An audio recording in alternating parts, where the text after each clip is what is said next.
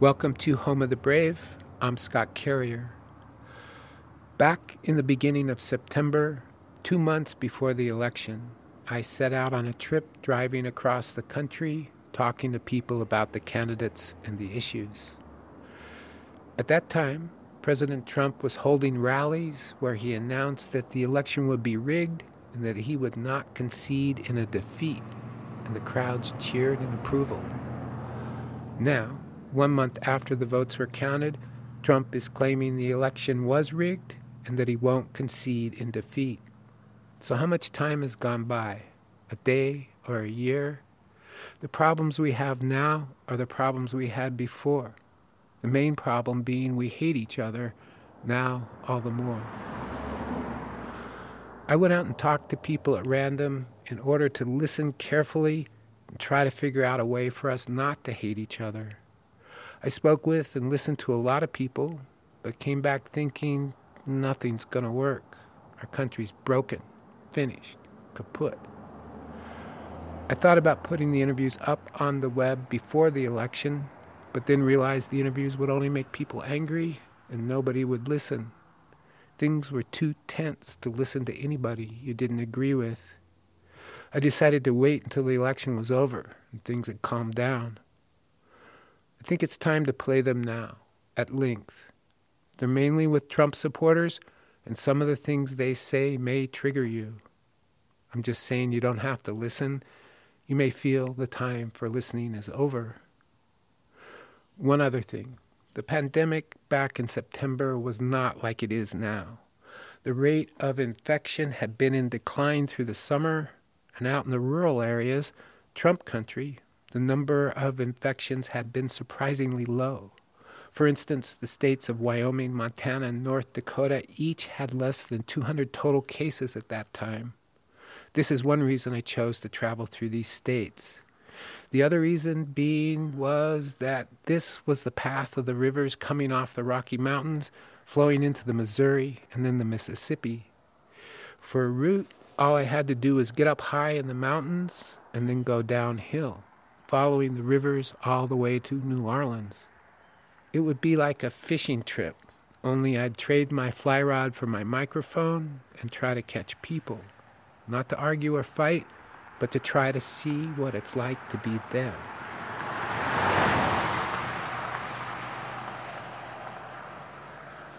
I began on the Continental Divide in Wyoming at a place called South Pass, 7,400 feet above sea level the elevation where sagebrush meets pine trees and aspen. A few miles east of the pass, there's a very small town called Atlantic City. It's off the highway four miles, down a dirt road, sort of hidden in a ravine, maybe as protection from the wind. On the edge of town, there was a pickup truck parked on the road, and standing up from its tailgate, there was a big sign that said, Do these asses make my truck look big? With photographs of Barack Obama, the squad, Colin Kaepernick, Al Sharpton, Vladimir Putin, Mitt Romney, and others. On the fence by the truck, there were more signs, and a U.S. flag, and a flag that said Trump 2020, no more bullshit. I stopped, got out of my car, and there was a house. And the guy who lived in the house was up putting a new roof on his garage. He said he'd come down and we could talk on his porch. My name is Mark Kaiser. We're in Atlantic City, Wyoming. Tell me a little bit about Atlantic City. Atlantic City is an old gold mining town. Started back in the 1840s, 1850s. Uh, we have about 25 permanent residents here. Are you from here? I'm from Lander. Lander. Which, is, which is 45 miles from here. Right. Yeah, we don't have any grocery stores here. We don't have any gas stations here. We'd have a restaurant, two bars, and a steakhouse. That's Oh. it. The, you're on the road coming in, you have some signs Right. that are very much uh, like in support of Trump. Also, I have a poster up there that says, uh, you know, this is the flag of our country. You know, uh, honor it, respect it, and love it, or get the hell out because we won't miss you if you don't. You don't respect it. So that's how I feel. I'm a veteran. I belong to the local uh, VFW, Post 33 in Lander. In fact, I'm the commander. And uh, Well, okay, I'll just tell you, like, I'm on the other side probably. Mm-hmm. I'd never vote for Trump. So, but I'm glad you're willing to talk to me. Yeah. Um, and let me come sit on your porch and everything. Definitely. Why do you think that? Why would you not vote for Trump? Well, I think he's a money launderer, and I think he has no morals or ethics other than just his own profit. His own ego. Do you think he's done anything in the positive fashion for the United Right, States That's a good question. in your eyes? Well, he didn't go to war with Iran when he could have. Mm-hmm. And I think he would cut back military funding. I think it's time to bring all the troops home. Well, he's he's trying to bring them home. Well, how do you stand on that? You okay with that? I'm okay with it. Yep, I'd like to see as many troops come home as possible. I really would, Because because I think they need to be here to defend the homeland against what? against everything that's going on in this world right now in in the United States. You know, we've they've got to get a handle on it. The Department of Justice and everybody else and the FBI, they need to find out who is ahead of all of this rioting, all of this destruction, and bring them to task and get a handle on it, or this whole country is going to go into a revolution. And that's what I think is going to happen. Whether Trump gets in or not, if Biden gets in, I still feel as though this whole country is going to is headed towards a civil war or a revolution of some type. What about their demands that the police be defunded or reformed or something changed to where the police are not killing black people just because they're black or brown people just because they're brown? I don't think police are killing people because they're black or because they're brown. Number one, people need to respect authority. The law enforcement is authority.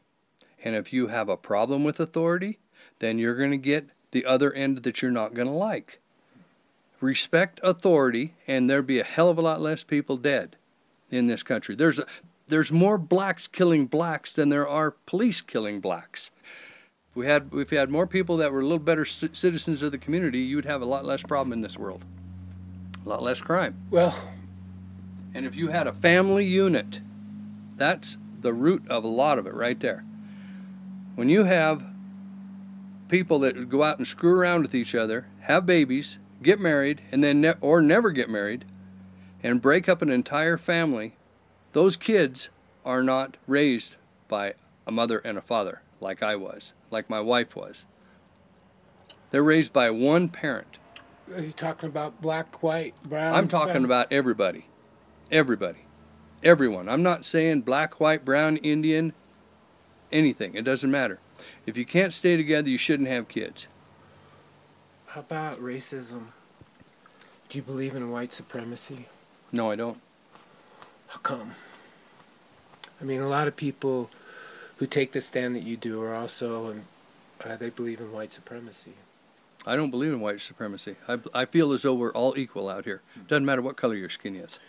So, do you talk to other people? You know what I'm saying? It's like who they do have that about them. Mhm. Um, Yeah. Does that? How does that make you feel when you talk to those people? I wonder where their mind is. What what made them that way? You know, I mean, I, I like talking to people that, that have different opinions than mine. I don't like to talk to anybody that, that agrees with everything I say, and I don't agree with everything everybody else says. Right. You know, but uh, yeah, white perce- supremacy, I don't feel as though has its place anywhere in the United States. What do you think about cities? Are you afraid of the cities? Because a lot of the stories I hear now, it seems like it's breaking down between country, like country mouse and city mouse. I'm not afraid of the city, but I, I sure am aware of my surroundings a lot more when I'm out there, when I'm in the big city. But I'm not afraid of it. I pack my pistol with me whether I'm in the country up here or whether I'm in the city. Because I'm a law abiding citizen, I, I have a concealed carry permit. And in Wyoming, you can open carry, so you don't have to have a concealed permit. You can open openly carry it on your on your person, whether it be rifle or shotgun or handgun or whatever. You know, I was in the grocery store a couple of weeks ago and I had a lady come walking up to me.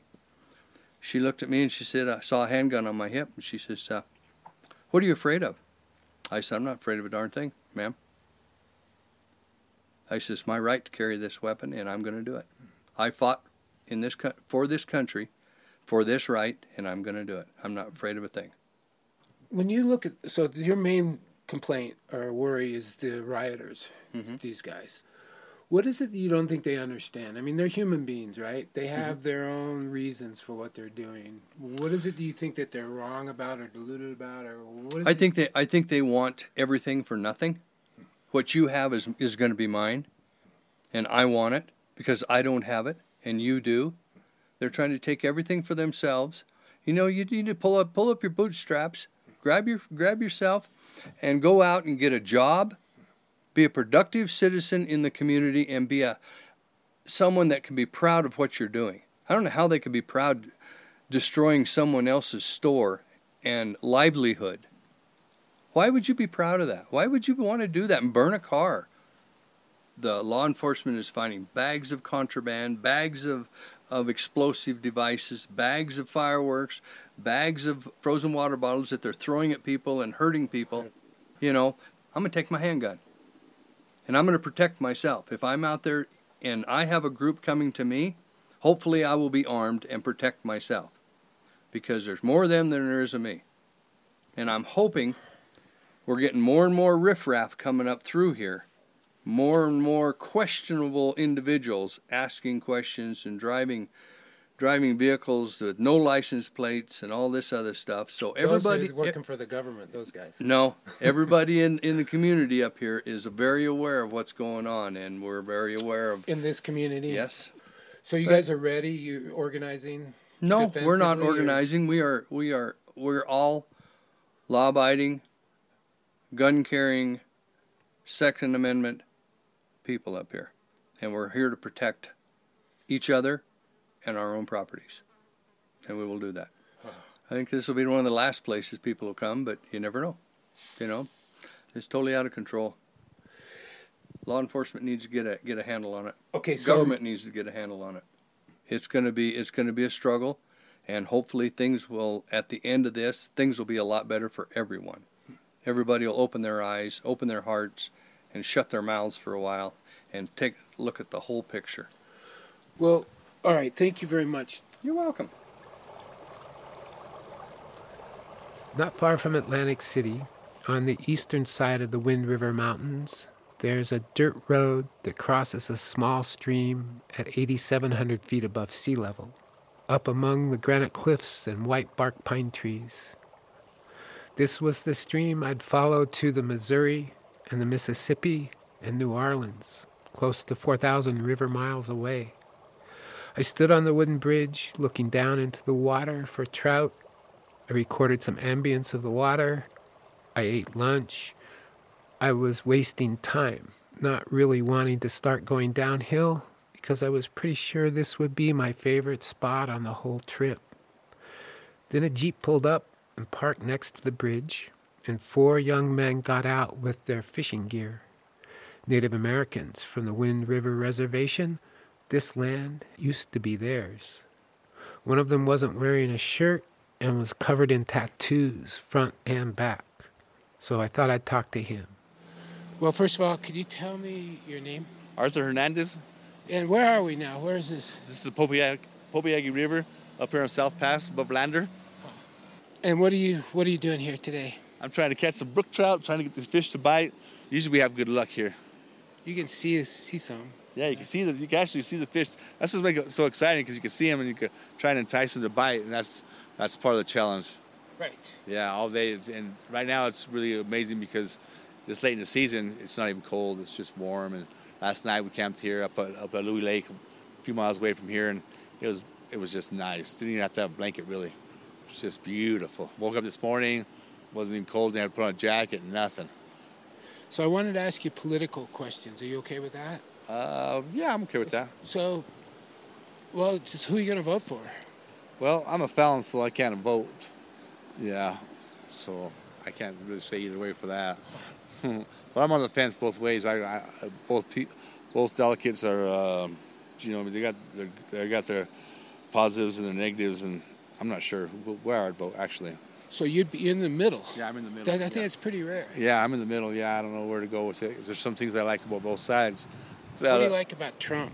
You really there's some things you like about him. Well, I like Trump that he's kind of he just does what he wants and does. He don't have, he don't need a a bunch of people committee to, to, to back him up or nothing. He does what he wants, and he gets it done, and he says what he says. And he wants what he wants. But uh, what if he breaks the rules while he gets things done? You know, like he doesn't follow. Well, I'm that's what I mean. I'm a felon, so I think you have to be a little bit of crooked to be a politician. I mean, you need to, you need to lie. You need to you need to do what you got to do to get stuff done. Uh, main thing is you don't get caught. You know, like anything else, you got you got to tell your little white lies. You got to get what you're going to get, but you don't get caught. So But he seems like he gets caught, and it doesn't make any yeah, difference. he gets he, blatantly lies. He gets caught, and then he covers it up, and it's just says, oh, well, da, da, da, change the subject, whatever. And yeah, he gets caught a lot, but. And that's okay. In some instances, yeah. okay, no, no, so- no, no. Actually, that's what I mean. You're not supposed to get caught. That's, Uh, but you know, I mean, you, you can do what you got to do, but you don't get caught. Well, what about following the rules? Everybody playing by the rules. Uh, you know, one man, one vote. The person with the most votes wins. Yeah, I, I, I don't really think that's a reality thing because you follow the rules and then just everything goes a little haywire or something. I guess. Not uh, you don't you know if you follow all the rules then it just don't get you nowhere. Well, that okay. So say that it it's like gangs. Then you have gangs, Yes. and the gangs take care of their own, Yeah. and they have to fight the other gangs. Yes. That's what it. I think it descends into if you don't follow the rules. And maybe Yeah. we're there. We've been there for a long time Yeah. already. I'm just pretending it wasn't like that. Yeah, it wasn't like that. Yeah, you gotta, you got your uh, your street rules, your rules of survival, and then you got your your law rules, which you know you got you got to tier them both. You don't want to break the law, but if you do, you don't want to get caught. What do you think about the Black Lives Matter protests? People- I think that's that's uh, that's been up and coming for a long time, and I'm glad it finally happened. You know, I mean, I'm, it's a it's a big issue, and it's a real issue because, boy, I would hate to uh, be a, uh, an African American and get pulled over, even as a kid or as an adult. It's, it's, it's scary. You know, it's not regular. It's not you don't get treated right. You know, it's it's, it's scary. I'd be scared. You know. Have you had problems with the police? Me? I mean, you were arrested, I guess, put in Yeah, jail. yeah. Me, no, I don't have problems. I, I'm I'm the more type of the guy that is the problem. So, you know, I mean, I'm not scared. I, you know, I mean, I'll, yeah, I don't have problems with police at all. When did you get out of prison? I just got out of prison two years ago. Huh. What were you in for? I was in for uh, conspiracy to deliver drugs. I just did 10 years in federal prison. How how are things going now? Well, now it's the best thing that ever happened to me because when I went in there, I changed my life around, and uh, I have done nothing wrong. I just and I got married and have another uh, another child, and life's been great for, for me ever since. Huh. It changed me for a lot of people don't change for the good, but for me, after ten years, I was over it. It changed my mind Huh. on how to act and my attitude and how to treat people and you know, let things pass. And the real thing is, I got put in the hole for a year, which is a solitary lockdown, for a whole year. So I was like, almost lost my mind. And so I was just like talking to myself, if I make it through this, if I make it through this, I want to. The biggest thing I want in life is to have a kid and uh, raise a child, a baby. You know what I mean? Raise a child. That's all I want. If I make it through this with my mind, then I'm going to get out and I'm going to do good, and I'm going to have a family, and that's all I want. That's really what I want in life. And so when I finally made it through and I got out, I, I went through with my plan. I, I stuck with what I wanted, and I was just to get a job and, and to raise a family. All right. And Yeah. so, are you when you were saying you're the bad guy with the cops? Yeah. You, you're joking a little bit, or No, no, I'm not joking. not a bit.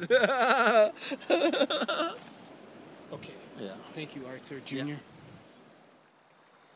The next person I talked to was also up in the mountains, camping out. It was Labor Day weekend, and there were lots of people, families and friends, with travel trailers and ATVs, grouping up and camping together, most flying a U.S. flag and a Trump flag. I was driving by one of these groups, and I saw a red Jeep with a yellow tent on the roof. I'd never seen a tent on top of a Jeep before, so I stopped to talk to the guy. My name's uh, Don Metzger. And where where are we now? How would you describe this place? Uh, right now we're at uh, up at the uh, Wind River Mountains, you know, on the Loop Road. the Loop Road, right? Where are you from? I'm from Lander. All right. Yeah. So tell me about your setup. This is a pretty pretty interesting tent. It looks like it's for Africa, where there's lions and stuff walking. you know, yeah, it's uh, for it's me. up on top of your jeep. Yep, for me, it's just uh, kind of the minimalist kind of uh, It's simple for me. I can get in a lot of places with my Jeep, and Uh-huh, uh, right. I don't need a lot of room. And you know, nowadays with solar power and kind of some of the neat things, I've got all the creature comforts I want other than a bathroom. You know, And what do you have, what is this platform? How does that work? so you climb, you climb up in there, Uh-huh. and there's a basically it's a queen size bed, memory, memory foam mattress up in there. Cool. So it's a three person all season tent. All right. So you're flying a, in front of your Jeep on a p- pole. Mm-hmm. You're flying an American flag. And could you tell me what the flag means to you? Well, for me, it's just uh, enjoying our freedom. You know, we have a great holiday right now, and it just shows our freedoms that we're able to do and go as we please for the most part. You know, I mean, there's got some fire bans and things like that, but for the most part, it means freedom to me. You know, I, I spent uh, 10 years in the Army fighting for our country, and I've seen some of the places where those people are less fortunate for sure. And, uh, it's a pride thing, you know. It's just a personal pride thing. I think it, for me, it's it's pride. You know, I fought for it, and I stand for it. So, uh, where did you serve? 10 years. Uh, Fort Bragg, North Carolina. Oh, I was an Army Ranger for 10 years. oh a Ranger. Yeah. Do you need to go overseas at all? Uh, I spent 90% of my time deployed. From when to when?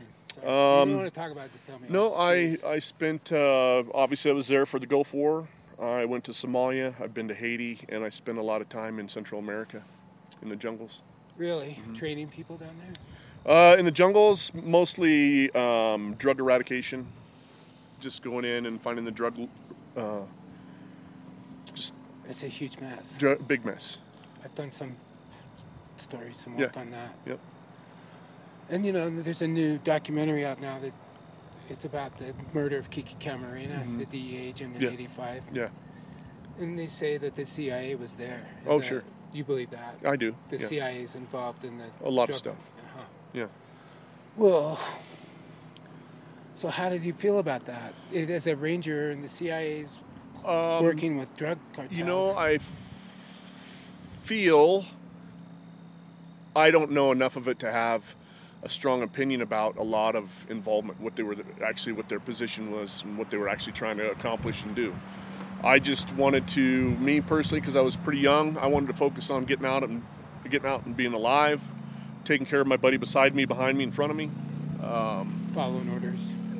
No. following orders, to doing what doing what I was asked to do because I, I wasn't fortunately I wasn't in the, the Vietnam era where I was told to join. I freely joined, um, and so with that being said, it's like a job. You know, no one held a gun to my head to go get a job to join the military, and it's like anything else. It's a pride thing. You know, I'm going to do the best I can. That something that they've asked. They're paying me to do a job, and that's what I was doing.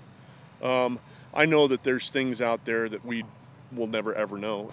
And I feel strongly that the U.S. citizens probably don't have any business knowing. Ah, it's better that they don't. Probably.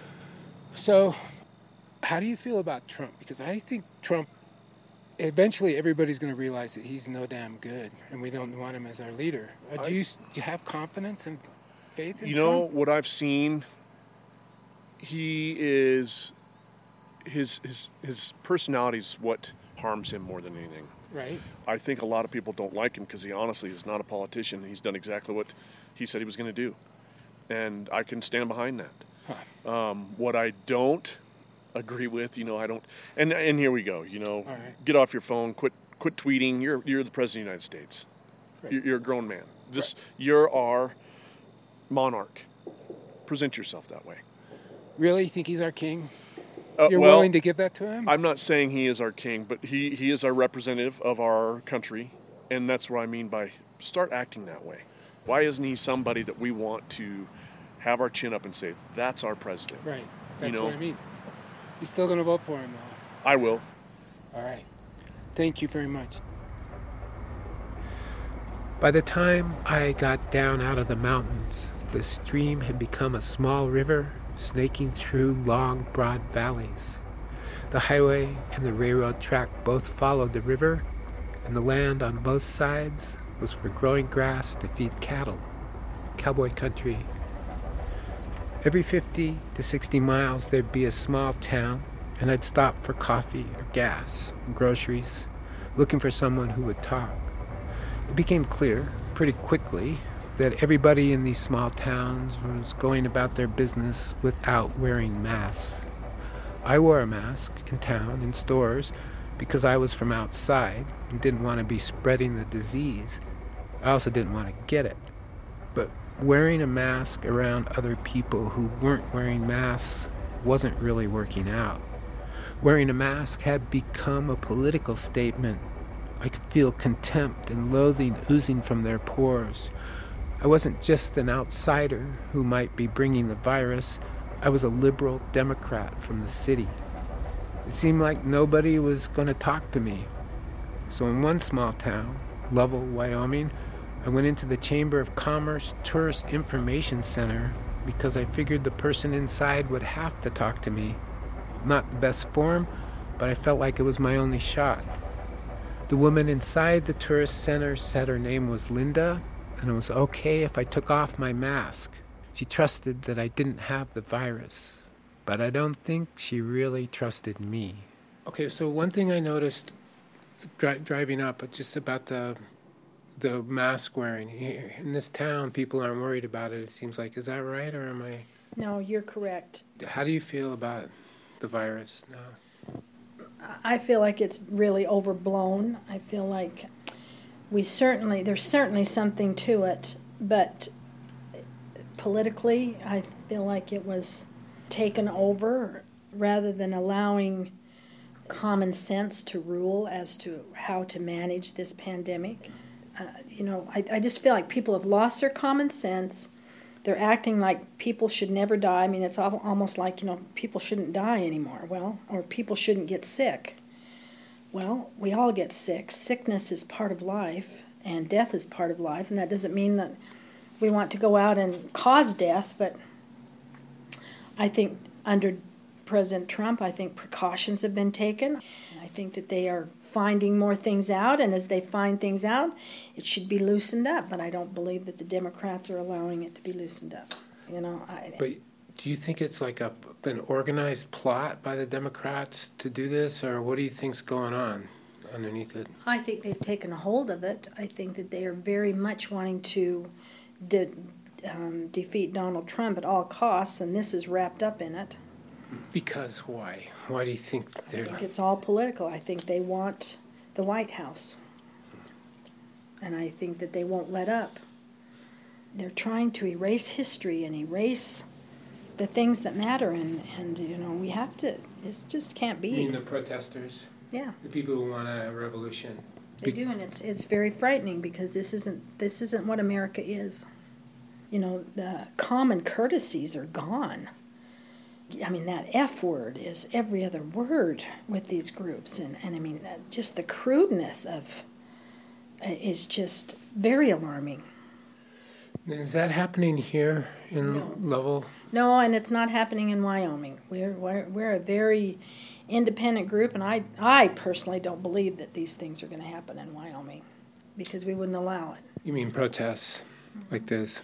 And if there are, I think that people, caring people, will band together and say, we're not having this. So we're unique. Uh, we're not, we don't have the big cities with the liberal views coming. People haven't moved from other, other states and ruined Wyoming. Do you think they're dangerous, the liberals? I Or do you think that they're, I mean, uh, we have, it seems like there's a possibility that neither side's going to accept defeat. If Trump wins, the Democrats won't accept it. If Biden wins, the Republicans won't accept it. I think that's the fear of all of us. I think so many of us just want it. See, I, I think we as conservatives, we're the ones that get along with everybody. We want things to be smooth and to people to be good to each other and take care of each other. And but which side is showing anger, the liberals or the conservatives? About Trump? about, About- anything. It's man's inhumanity to man. And the whole thing that we've got to do is stop the nonsense and listen to one another and care enough about each other that we can, but that's not easy. That's messy. Okay, thanks a lot. Sometimes I felt like I was in another country or behind enemy lines. mainly because of all the U.S. flags along the road. Everywhere I looked, there was the stars and stripes. People used to fly the flag on holidays as a symbol of unity. We're all in this together. But now people fly the flag every day as a symbol of division, of us and them. There are the good people who believe God created America to be the best country in the world, and then there are the bad people who do not believe this and do not belong here. The U.S. flag is now a religious symbol that stands for Christian fascism. And it wasn't just the flags telling me I wasn't welcome. There were also the monster pickup trucks. Or I don't know what to call them, but they're much bigger than the old pickup trucks. They had wheels that looked like they could roll right over my sedan station wagon. I saw them as threatening, but maybe I was being paranoid, so I decided to get a second opinion. I stopped in Livingston, Montana, on the Yellowstone River to talk to my friend Elliot Woods. He's a writer, a vet who fought in Iraq, and then later was embedded as a reporter with the Marines in Afghanistan. Describe these big trucks and what the, what you think about these big trucks, or what do you call? Is there a name for them? I mean, sometimes I call them Mad Max trucks. I don't know if there's a name for them. Um, they're really big. But they're really big. They're they're very popular. They're very popular. It's definitely a status symbol. It's also a thumb in the eye of, of environmentalists. Um, I think there's also a pretty good chance that it's a form of compensation for a lot of people who feel small in some way and need to show how big they are by owning a really large machine that they can wrap around their bodies and drive around in to feel bigger. Do you have a hard time like with young guys with big pickup trucks? Or, um, or does it not bother you? I don't think it bothers me when people have pickup trucks generally, but I think what I do have a problem with here is this growing aggressive form of conservatism that is represented in these American flag t shirts that have the Punisher skull on them, or all of that imagery and that entire culture of paramilitarism and jingoism and fetishizing vigilante violence is deeply concerning to me. And I do see people around here who fit that description. Do you feel like fighting them or? Yeah, sometimes I do. I mean, my, my first impression whenever I see that kind of imagery is revulsion and disgust. And then I step back a little bit and I ask myself, where is this coming from? Why is this suddenly so attractive to people? And as a veteran and someone who spent a lot of time covering the war in Afghanistan, I think there's a direct connection between the the rise in popularity of this kind of militaristic fashion and the fetishizing of vigilante violence to the wars in Iraq and Afghanistan. It's impossible for me to disentangle those two things. Um, fetishizing so the war. Fetishizing the the image of a, a, military contractor or a paramilitary or special forces operators. You know, the beards, the the soft hats with Velcro patches on the front, and then the actual weaponry itself. I mean, the the sales of these tricked out AR-15s and similar weapons are through the roof right now. And I mean, people are civilians who've never served a day in the military are walking around with weapons that are much more sophisticated than what I carried when I was deployed to Iraq. I had an M16 with a red dot scope on it, and it was a perfectly serviceable and highly advanced weapon, but compared to what some of these civilians are walking around with right now, it was a relic of of another generation. And on the one level, this the emergence of this entire fashion is so similar to other niche fashions or subcultures like Harley Davidson motorcycle enthusiasts, or you know, you could you could pick a million of them. But on this other level, it's really different because not only does it have the outlaw component of the biker, you know, the faux biker gang stuff, the poser biker fashion, but this fashion is complemented with real weapons that can really hurt people and that do really hurt people. And the question that I keep asking myself is what would it take for somebody who decks themselves out in all of this gear and, and, and adopts this tough guy vigilante persona, this kill 'em all kind of fuck the world persona? What does it take for somebody like that to be encouraged to commit real violence? Where is the boundary between cosplay and actual violence? And I think what we're seeing now in places like Portland and Kenosha and elsewhere is that that line is permeable.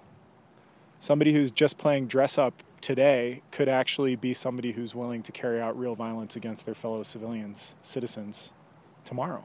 Actually, could happen It- tomorrow. It, it is happening. It, it has been happening, and it is happening. And but I think for a lot of these younger people, particularly, it is. Um, it's just another subculture that has this really dark edge and happens to connect them also in a really exciting and thrilling and adrenaline fueled way to politics and to what's happening in the country right now. And when the, the demagogic people talk directly to you, that's pretty intoxicating. When the President of the United States calls directly on you and your people to go handle this problem, that's pretty energizing. That's, that's a lot more exciting than dressing up in your gear and going out to the shooting range once every couple weeks and spending the rest of your time on your couch playing Call of Duty online. I mean it's mean, the real thing. it's the real fucking thing. It's the real fucking thing. They're defending America. No, They're getting the rocks off. yeah. After Livingston, I was following the Yellowstone River. It flows east toward the Great Plains and then turns north where Custer and his men had their last stand at the Battle of the Little Bighorn. The landscape there is dry grassland over rolling hills that look like giant waves on the ocean. Custer and his men bit the dirt near the top of one of those waves, and now white tombstones mark the spots where their bodies were found. I slept out next to the river, not far from the battlefield, and I couldn't help but wonder what a war here, now, would look like, how it would play out on the ground. People who live out in the country are well armed, and they're ready to be attacked by people who live in the cities. But I don't know anyone who lives in a city who wants to do that. I've never heard anyone in a city say, you know, we should go out and shoot some country people, rape their women, and take their land. No, we attack them in other ways, like by passing federal laws protecting the environment.